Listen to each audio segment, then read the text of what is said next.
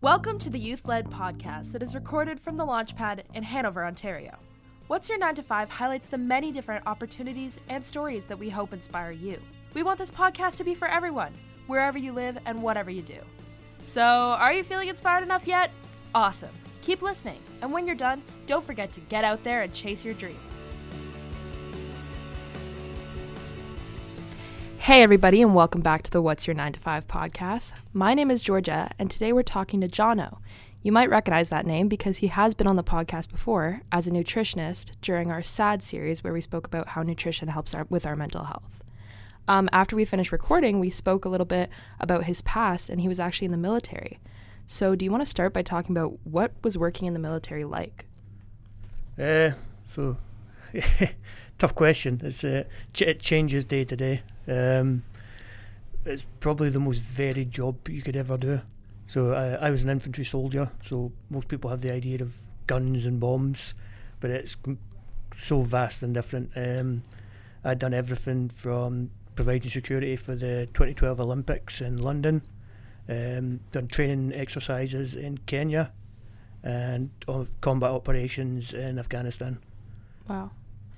And so you kind of answered this question already, but what was your role in the military? So yeah, I was an infantry soldier. Um, we were at Air Assault Infantry Battalion, so jumping off helicopters and all that good stuff. Oh wow. Um, when we watch movies about the army, does it give an accurate representation of what it's like to be in the military? Uh, some do and some don't. Some uh, some are very Hollywood over the top, but um, most of them get the gist of it with the camaraderie, teamwork and sacrifice. So most of them are not too bad. They're on the button. Yeah. And you mentioned teamwork. I can imagine that that was a big skill that was learned in this journey. Um, do you want to speak a little bit on that? What was it like working with that team? Yep, team, in the military, teamwork is everything. You're only as good as the, the weakest link in the chain. Uh, everybody has to be at the same level. Everybody has to work for each other. It's it's a job where people do die, unfortunately, if people don't work as a team. Yeah. And how long did it take you to train for the military?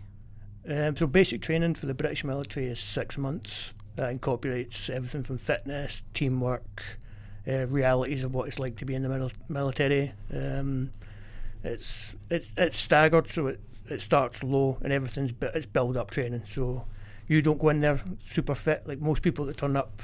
They have a basic level of fitness, but they're not army fit until they leave there. Yeah.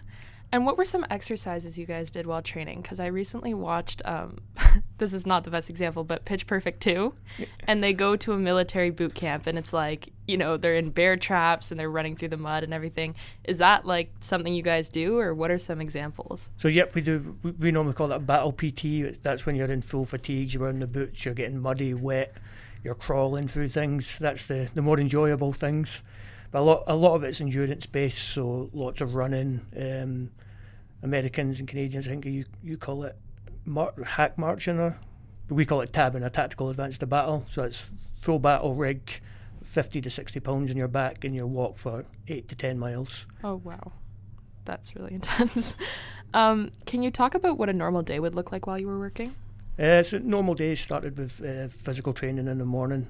That could have been everything from a run, uh, a march, battle PT. Um, most of your mornings taken up by administration. A lot of the time you're working on yourself on your own equipment to make sure it's serviceable. Uh, the afternoons normally lesson plans, so everything you do, you're constantly learning new things. It could be from medical, um, map reading, e- even like uh, leadership qualities. A lot of that's done as well. Um, every now and again, you get to go to the ranges. Uh, you think of being infantry, you're on the ranges a lot, but it's not very often. So, like ammunition costs a lot of money, so they try to limit how much you get to fire. and what was the sleep schedule like? When did you guys go to bed, and when did you wake up? Uh, so in basic training, normally you're going to bed around 9, 10, 11 o'clock at night, and Reveille would be around 5.30 in the morning, so first light normally. Yeah. Uh, once you're in your battalion, it ranges, it, it can be anything from getting up early to go to the ranges, or most most likely normal days start around eight o'clock and finish around five o'clock. It's like a normal Monday nine to five when you get to your battalion. Like Yeah. the hard work is is when you're in basic training. That's when they really put you through your paces.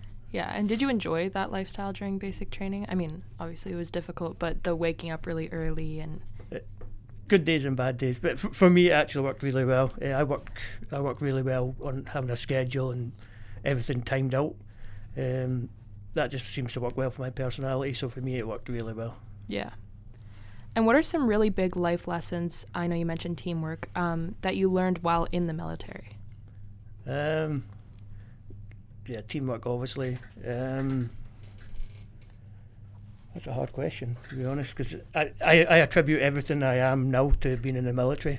I joined at 18 years old, um, fresh out of, s- just out of high school. Uh, it made me everything I am today. So, for me, it's been my it was my whole life. My dad was in the military as well, so I came through a military family. So for me, it's it's been my life. That's that's the way I look at it. And you started when you were 18, and you said your dad was also in the military. So is this something you knew you wanted to do from a young age? Yep, I knew as soon as I was like five years old, the military was something I was going to do. Oh, wow. Um, and what happened after your time in the military?